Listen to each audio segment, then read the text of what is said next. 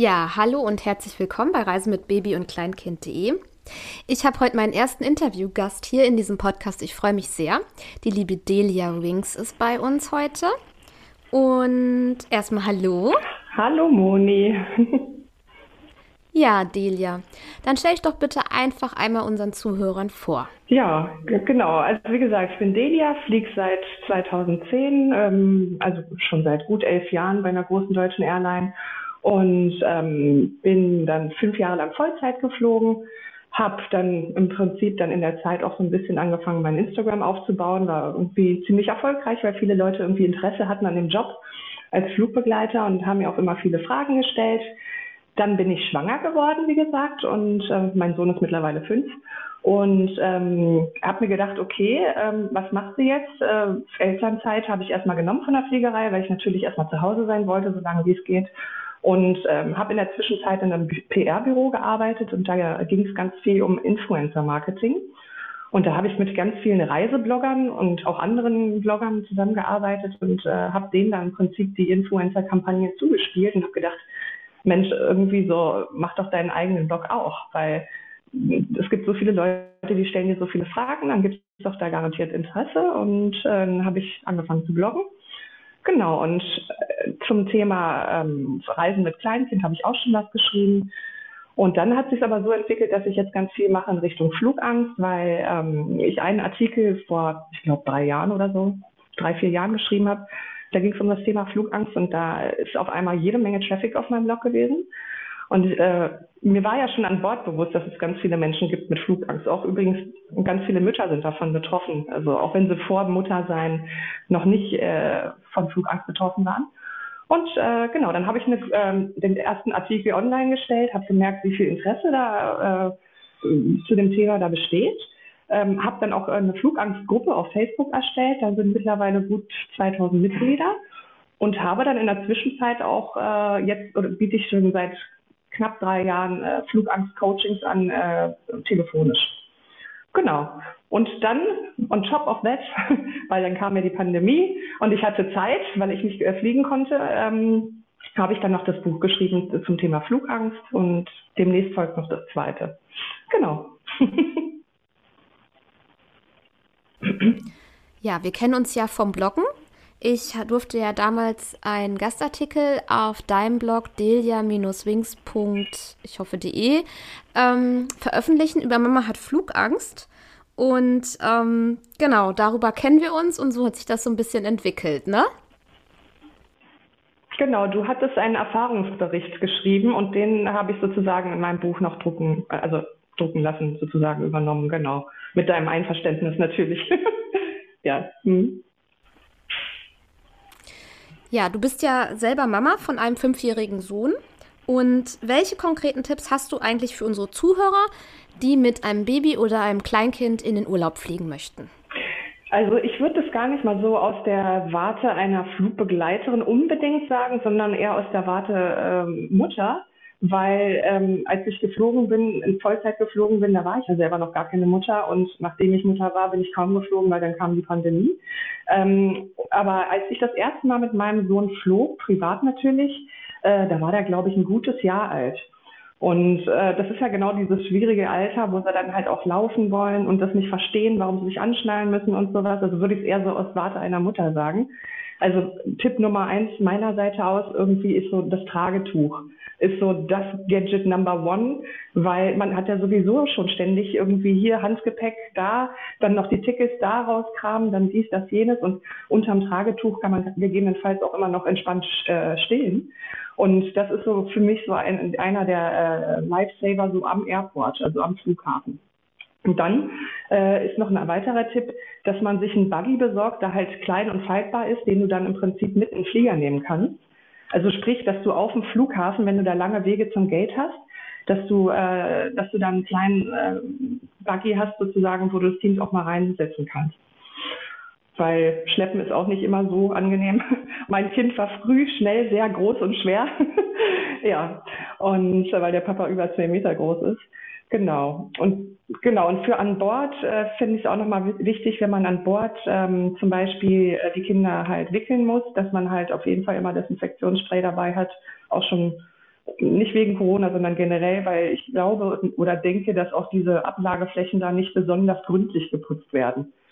Ne? Und entweder halt irgendwelche Schals oder Tücher oder halt diese Wickelunterlagen oder Desinfektionsmittel, dass man das immer unter 100 Milliliter natürlich im Handgepäck hat.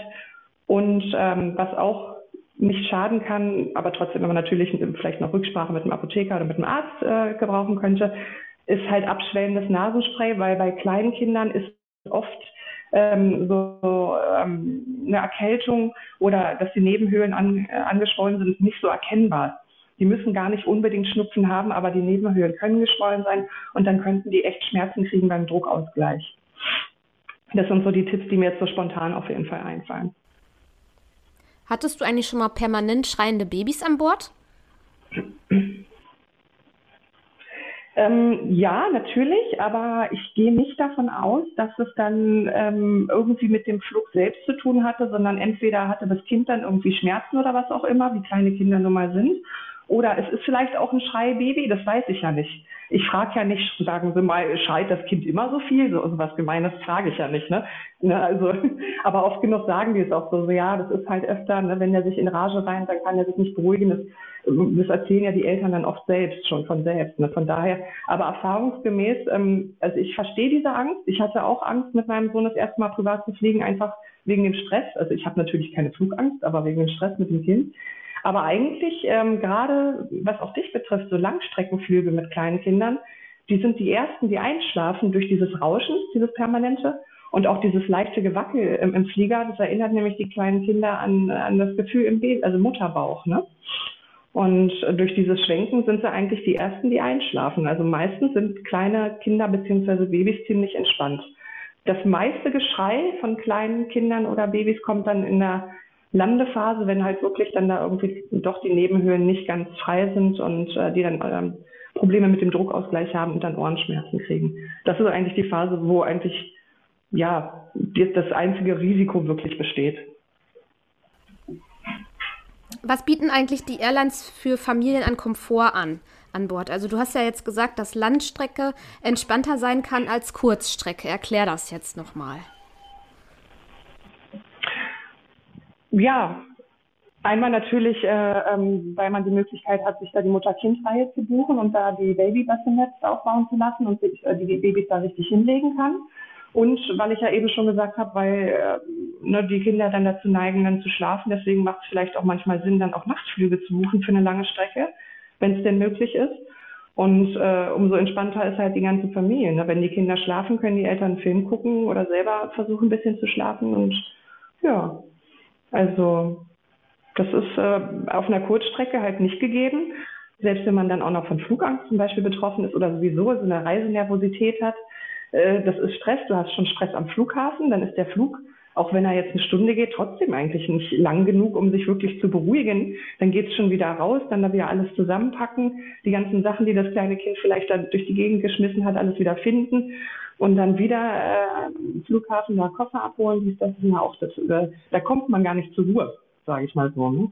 Deswegen ist das ein Argument für die Langstrecke, dass sie entspannter ist. Und nicht nur für Eltern, auch würde ich sagen, auch für Leute, die auch allein ohne Kinder reisen. Ne, weil man sich auf einer Langstrecke schneller entspannen kann auf Dauer.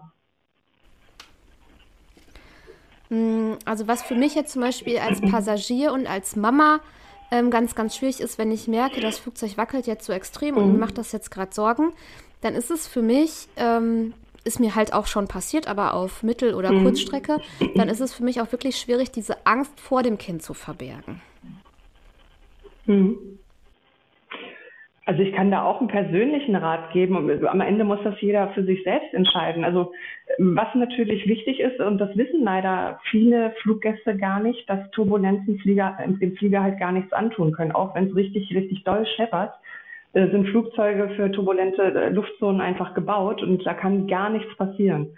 Also, und das ist halt auch die Sache, dass die meisten denken, oh, wenn es jetzt doll wackelt, dann kann hier irgendwie irgendein Unglück entstehen oder passieren. Und dann kann es auch sein, dass die Flugbegleiter sich zum Beispiel auch hinsetzen, aber das ist nicht, weil es irgendwie jetzt gefährlich werden könnte, sondern einfach, weil es im Flieger selbst gefährlich werden kann, wenn man hinfällt oder wenn man irgendwie einen Trolley an Fuß oder einen Kopf kriegt oder was auch immer.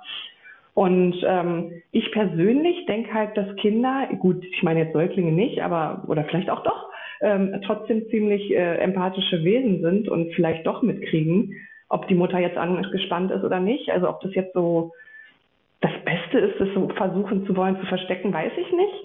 Aber man könnte ja zum Beispiel, wenn die halt schon ein bisschen was verstehen, wenn sie schon Kleinkinder sind, könnte man ja sagen, so ein bisschen auf lustig, so von wegen, huch, da ist die Mama aber jetzt, die mag so ein Gewackel nicht, die hat jetzt ein bisschen Angst, hihihi, kann man ja vielleicht so ein bisschen lustig ausdrücken oder so, ne? So von wegen, ist ja gar nicht schlimm, aber komisch, ich mag das irgendwie nicht, ne? Weil, ne, man muss ja auch den Kindern irgendwie beibringen, ich meine, es ist ja auch normal, dass man mal in gewissen Situationen manchmal Angst hat, aber es ist die Frage, wie geht man mit der Angst um? Ne?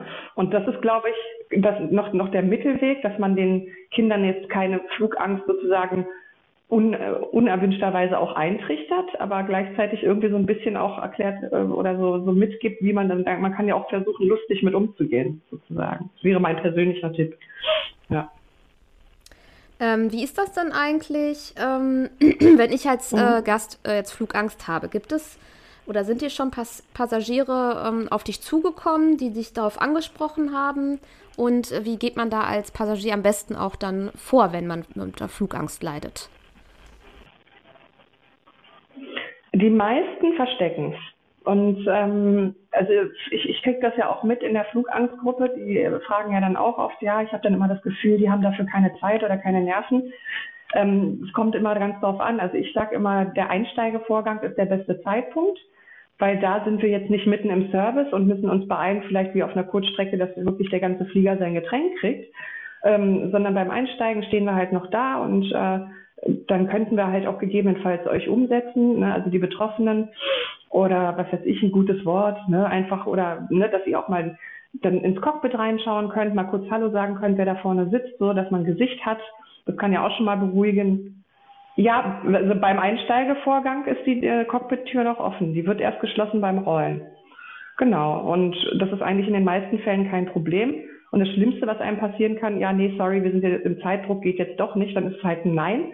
Aber ne, Schaden tut's ja nicht. Und wenn man kleine Kinder dabei hat, die würden das vielleicht sogar auch interessant finden, mal im Cockpit reinzugucken oder so, ne? Und wenn man da irgendwie einen unempathischen Kollegen antrifft, manche Kollegen sind auch einfach betriebsblind, was Flugangst angeht, weil wir machen das halt tagtäglich, ne? Und jeder Mensch ist anders, vielleicht ist derjenige dann nicht so empathisch, dann fragt den nächsten Flugbegleiter.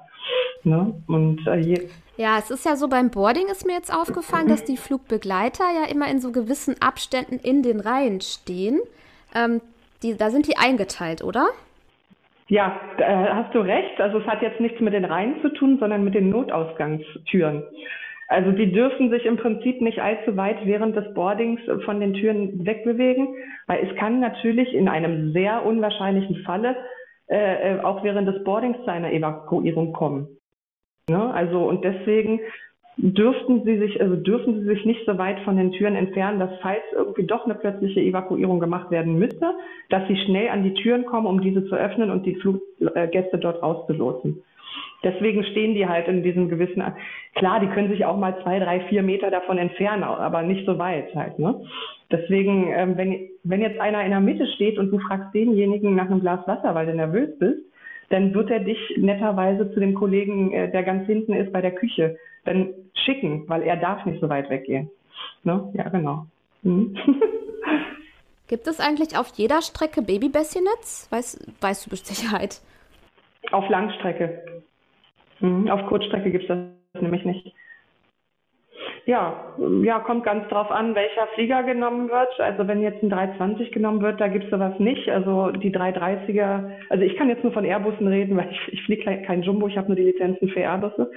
Also alles, was ab 330 und aufwärts ist, die haben Baby-Bassinets und darunter halt nicht.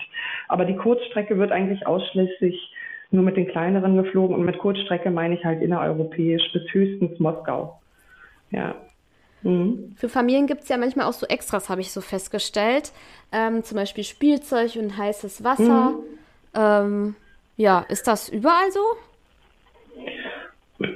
Es kommt ganz auf die Airline drauf an, ne? Also wenn wir jetzt natürlich mit einer günstigen Airline durch Europa, da gibt es vielleicht dann wahrscheinlich kein Spielzeug oder ziemlich wahrscheinlich kein Spielzeug, währenddessen jetzt ein Premium Carrier natürlich auch gerne mal Spielzeug verteilt oder auch hier in meiner Airline haben wir zum Beispiel auch immer an Bord auf der Langstrecke und ich glaube auch auf der Kurzstrecke Würstchen, ne, falls irgendwie das Kinderessen, was man ja auch auf Langstrecke bestellen kann, halt ein Sonderessen für Kinder. Wenn das irgendwie nicht schmeckt oder so, dann haben wir immer, Würstchen gehen ja eigentlich immer mit Ketchup oder so. Genau, und was weiß ich, was macht man noch für Kleinkinder? Also es kommt halt drauf. Ja, das sind aber die normalen Passagierdecken. Also wenn wir das Bassinet aufbauen, dann achten wir halt immer darauf, dass die Köpfe auch, also das sollten auch alle Mütter und Väter machen, dass der Kopf in dem Bassinet nicht Richtung Gang zeigt, sondern immer Richtung Plätze sozusagen, weil wir natürlich erstens laufen da die ganzen Gäste lang. Keiner will, dass da irgendwie jemand außersehen da mit der Schulter oder sowas gegen das Bassinet da am Kopf knallt oder so. Und weil wir doch ja auch mit unseren Servicewagen da langfahren. Und wenn es mal plötzlich wackeln sollte, soll ja keine Flasche oder sowas auf den Babykopf fallen. Deswegen immer schön den Kopf halt Richtung weg vom Gang und immer angeschnallt lassen im Bassinet, weil es halt immer zu unvorhergesehenen Turbulenzen kommen kann. Das sagen wir aber eigentlich immer meistens den Eltern auch, wenn wir das Bettchen aufbauen. Ja, genau. Ich habe, das ist jetzt auch nochmal eine ganz interessante Frage für die Zuhörer. Wie ist das mit dem Autokindersitz an Bord? Ich persönlich habe die Erfahrung gemacht, als wir nach Abu Dhabi geflogen sind, dass es da unterschiedliche Regeln gibt. Also auf dem Hinflug musste die Schale vorwärts gerichtet werden und auf dem Rückflug die Schale rückwärts gerichtet. Ich hatte das Gefühl, dass keiner irgendwie wirklich weiß, wie er damit umzugehen hat und was da richtig ist. Habe ich schon von gehört. Bei uns ist es halt so, wir sind so geschult, wir wissen das, also bei unserer Airline, die ich jetzt mit Absicht nicht nenne, ich will ja keine Werbung hier machen, aber da sind wir so geschult, wir wissen, wenn der Sitzplatz reserviert ist und das ist halt diese zertifizierte Schale, Babyschale, dann ist das kein Problem. Dann wird diese Schale halt angeschnallt und das Kind in der Schale angeschnallt. Auf was geachtet werden muss, ist, dass das Kind immer am Fenster sitzt. Das ist einfach nur aus Fluchtmöglichkeiten, damit diese Babyschale dann nicht stört. Falls es zu einer sehr unwahrscheinlichen Evakuierung kommt, muss die Schale immer ganz am Fenster sein. Und das ist auch die sicherste Art und Weise, ein Baby in einem Flugzeug zu transportieren. Das ist sicherer als in einem Loopbait, aber kostet halt mehr. Das muss halt jeder für sich selbst wissen. Ich bin mit meinem Kind damals auch nur mit Loopbait geflogen. Das muss jede Mutter für sich selbst entscheiden. Ich würde dann niemals jemanden dafür diskriminieren, weil er halt keinen Extrasitz bestellt hat oder so. Aber das ist Entscheidung der Eltern. Ja, gut, dass du das ansprichst. Der Loopbait ist ja sehr umstritten. Ist der denn, also er gilt ja als unsicher, ne? Ich meine, man hält ja auch sein Baby fest. Man hält es ja auch fest. Die Sache ist bloß die, man sollte halt auch darauf achten oder das im Hinterkopf haben beim Rollen. Also ne, wenn es auf der Startbahn schnell wird, ne, also wenn beschleunigt wird, sollte man das Kind wirklich nah an sich festhalten und irgendwie vorbereitet sein, weil es kann jederzeit passieren, dass ein Startabbruch gemacht wird und dann wird richtig, richtig doll gebremst. Und dann will man nicht, dass das Kind halt an Vordersitz knallt oder sowas. Und das ist halt auch so eine Sache, diese Gefahr würde halt nicht bestehen, wenn das Kind in der Schale drin sitzt. Also dass man halt während des Rollens beim Starten und auch nach der Landung kann passieren, dass es stark gebremst wird, dass man das so im Hinterkopf hat, dass man ein besonders starkes Kind dann festhält. Ne? Auch am Köpfchen und am Körper. Erzähl doch mal jetzt über dein Buch zum Thema Flugangst. Für wen hast du es eigentlich genau geschrieben? Ich habe es ja hier zu Hause liegen, aber unseren Zuhörern interessiert das bestimmt. Ich verlinke das Buch auch in die Shownotes. Ja, hätte ich es jetzt gerade in der Hand, könnte ich bestimmt noch viel mehr sagen, aber ich habe es hier liegen. Ich bin jetzt die letzten Monate so beschäftigt gewesen mit meinem zweiten Buch, deswegen musste ich jetzt selber nochmal spicken hier. Natürlich ist da neben dem Interview und auch was Flugangst ist und wo die herkommt, noch einiges anderes so, zum Thema Technik und Turbulenzen, Wetterphänomene, medizinische Notfälle an Bord, Fakten gegen Flugangst, die Ausbildung von Flugbegleitern und Piloten. und so einiges mehr. Und auch, ich habe auch noch mal am Anfang erklärt, so wie das alles abläuft am Flughafen. Es gibt ja doch immer noch Menschen, die noch nie geflogen sind. Und ja, aber das Buch ist halt gut für Anfänger und auch für Leute, die schon oft geflogen sind. Hm. Hast du jetzt konkrete Tipps für unsere Zuhörer gegen Flugangst? Ja, das ist schwierig. Das habe ich ja auch im Buch geschrieben und das sage ich auch immer wieder. Das ist die Flugangst ist bei jedem so individuell wie jeder einzelne Fluggast. Auch wenn man auch andererseits wieder sagen muss, wir Menschen funktionieren eigentlich alle gleich. Ne? Also weil Flugangst ist ja eine Phobie, Aviophobie, und Angst ist ja eine Emotion. Und Emotionen, wir Menschen funktionieren noch genauso wie damals in der Steinzeit. Also unsere Emotionen funktionieren noch so wie vor 70.000 Jahren und es wurde nie ein Update gemacht. Und das ist halt immer ganz schwierig, dadurch, dass der eine kriegt halt zum Beispiel Flugangst, weil er ein traumatisches Erlebnis hatte, in dem Sinne vielleicht extrem starke Turbulenzen oder nur starke Turbulenzen. Extrem starke wird kein Mensch mitkriegen in Passagiermaschinen, aber das gefühlt starke Turbulenzen, und hatte da vielleicht dann richtig Lebensangst, obwohl nie wirklich Gefahr bestanden hat, aber das Trauma sitzt halt, ne?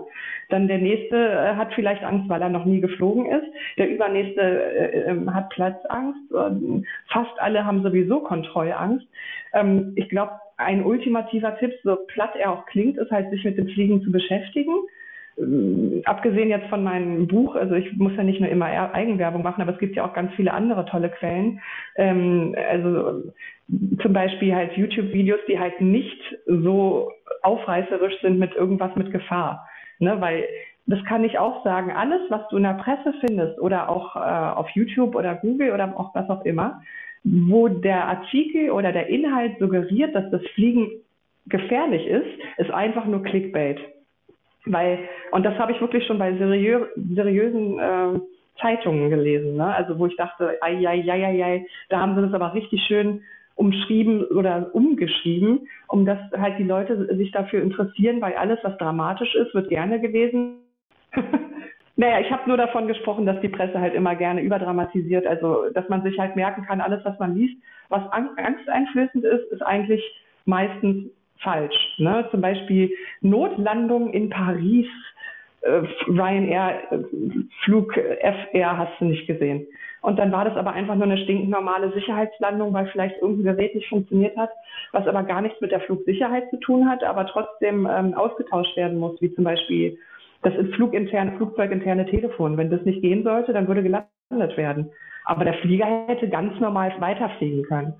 Ja, also wie gesagt, sich damit beschäftigen, sich auch auf jeden Fall, das mache ich auch immer in meinen telefonischen Flugangstcoachings, sich auch überlegen, woher kommt die Angst? Weil bei vielen ist es auch so, dass Flugangst sich entwickelt, nicht wegen einem traumatischen Erlebnis im Flieger, sondern weil man vielleicht zu einem Zeitpunkt geflogen ist, wo man vielleicht viel Druck oder Stress hatte. Man hat gerade einen Trauerfall gehabt oder die Arbeit war mega stressig oder auch ein positiver Stress wie ein Hausbau und einem wurde alles zu viel. Und dann ist man im Flieger gewesen und da hat sich dann die Psyche die Flugangst als Kanal ausgesucht. Sprich, wenn du dir dann halt überlegst, wo kommt deine Flugangst her, da hast du dann schon mal den ersten Ansatz, wie du sie dann auch wieder überwinden kannst. Bei Phobien kann man überwinden. Und Therapeuten, was ich ja natürlich nicht bin, die haben halt auch den Ansatz der Konfrontationstherapie bei erwachsenen Betroffenen, was Phobien angeht. Ne? Dass man einfach auch am Ball bleibt. Ne? Bei den ersten Flügen hatte ich immer ganz viel Sorge, wenn ich komische Geräusche gehört habe. Also irgendein Klingeln oder die Triebwerke wurden leiser. Oder es war halt sehr viel am Rappeln. Das war bei mir auf jeden Fall so der Fall. Nee, da bist du aber nicht die Einzige. Das ist ja dieses Ding, was Flugangstbetroffene haben. Die haben mega viel Fantasie. Ne? Also Flugangstbetroffene denken sich aus, jetzt wegen dem Geräusch passiert jetzt bestimmt dies, das, jenes und XY. So viel Fantasie habe ich gar nicht. Also es ist eigentlich echt süß, so, ne? Aber das ist ja das Blöde, das ist dieses Gedankenkarussell, was dann losgeht. Und da sage ich auch immer, fragt doch direkt einen Flugbegleiter. Von wegen, können Sie mir mal dieses Geräusch erklären oder warum hat sich jetzt das Geräusch der Turbinen verändert? Und dann wird der erklären, naja, weil wir sind hier auf Flugstraßen unterwegs, das ist halt wirklich so, Flugzeuge fliegen immer von Punkt zu Punkt. Die sind zwar ziemlich nah der Luftlinie angesetzt, aber sind trotzdem Punkte. Wegen der Bodenstationen, mit denen sie auch immer in Kontakt bleiben müssen und sowas. Und einige andere Gründe mehr. Und da wird natürlich auch mal die Geschwindigkeit des Fliegers angepasst oder die Flughöhe und sowas, wegen Verkehr, ne, im Himmel und sowas. Und deswegen am besten gleich fragen, spätestens beim Aussteigen, damit man nicht ewig denkt, oh Gott, was war das, ne? Und weil dann wird man das irgendwie sich so abspeichern, dass das irgendwie verunsichernd war und dann wird das immer schlimmer werden. Ne? Und dann ist natürlich, wie gesagt, dann auch die Gefahr, dass man es irgendwann dann gar nicht mehr macht und die Kinder würden gerne in Urlaub und nicht nur immer irgendwie in Deutschland bleiben. Ne? Aber Mama oder Papa kann oder will nicht und das ist dann auch, und dann kriegen sie dann vielleicht, dann kopieren sie das vielleicht auch noch. Das kann halt auch dann passieren. Ne? Obwohl das halt wirklich so ist und ich habe ein leichtes, das zu sagen, ich weiß, als Flugbegleiterin, aber Fliegen ist einfach eigentlich ziemlich langweilig. Es ist eigentlich immer dasselbe und wenn es halt auch wackelt, das ist halt auch immer dasselbe, das ist für uns Standard. Und bevor ich Flugbegleiterin wurde, hatte ich aber auch dieselben Gedanken, wenn es gewackelt hat, dachte ich auch, oh Gott, oh Gott. Ne? Aber das ist einfach nur Unwissen und es ist ja auch nicht schlimm, dass man da nicht viel drüber weiß. Man fliegt 1 bis 2 Mal im Jahr in Urlaub, ist ja logisch, dass man da nicht viel drüber weiß. So, ne? Und das Element Luft ist nicht unser Ding als Fußgänger sozusagen, ja. Ja, ich habe ja dein Flugangstcoaching letztens gebucht, weil wir ja jetzt demnächst eine lange Reise mit unseren beiden Kindern vor uns haben. Wir fliegen ja nach Curaçao und da haben wir uns ja getroffen, weil du bietest ja auch ein Flugangstcoaching an. Erzähl doch mal was davon. Ich packe das natürlich auch in die Shownotes und genau, erzähl mal was von deinem Coaching und den Produkten. Also mein Coaching findet man auf meinem Blog halt, deliawings.de und da gibt es dann eine Kategorie, die heißt Flugangst und da einfach mal raufklicken, da kommt man auch auf mein Buch, was dann weitergeleitet wird zu Amazon und halt auch mein Flugangst-Coaching. Ansonsten kann man mir auch immer gerne eine E-Mail schreiben an deliawings, also delia-wings, gar nicht, delia-wings@hotmail.com. Und oder halt auch auf allen, was weiß ich, Social-Media-Kanälen halt einfach per Direktnachricht. Da heiße ich eigentlich auch überall Delia Wings und dann ein bisschen noch was dahinter abgeändert. Reisetipps einer Stewardess oder so. Und ja, also man findet mich schon, wenn man will.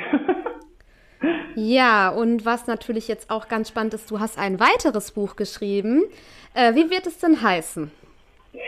Der Titel des Buchs ist Warum Turbulenzen nicht gefährlich sind und weil halt Turbulenzen halt jeden Flugangstbetroffenen betreffen, habe ich mir dieses Thema im Prinzip dann nochmal so richtig zur Brust genommen und das Buch ist jetzt sogar dicker als das allgemeine Buch, also das erste Buch und es wird die nächsten Tage verfügbar sein. Also ich habe es jetzt schon hochgeladen, ich gucke jetzt noch mal kurz drüber und ich denke mal so spätestens in einer Woche wird es dann bei Amazon erhältlich sein. Ja, liebe Delia, danke erstmal für die tollen Antworten auf die spannenden Fragen, die mich persönlich auch total beschäftigt haben. Ich bin so froh, dass es jetzt mit uns geklappt hat. Wir hatten dieses Interview schon länger vor. Jetzt hat es endlich geklappt. Ja, ich wiederhole mich. Ich packe alles in die Shownotes, deine Bücher, das Flugangstcoaching, deine Webseite. Schaut da auf jeden Fall mal rein. Ja, vielen Dank und wir bleiben im Kontakt. Ja, wenn Fragen kommen, dann gerne, wie gesagt, über alle Social-Media-Kanäle oder auch die Flugangstgruppe oder was auch immer. Ja. Ja, gerne. Bis zum nächsten Mal. Ja, danke fürs Gespräch. Hat mir Spaß gemacht.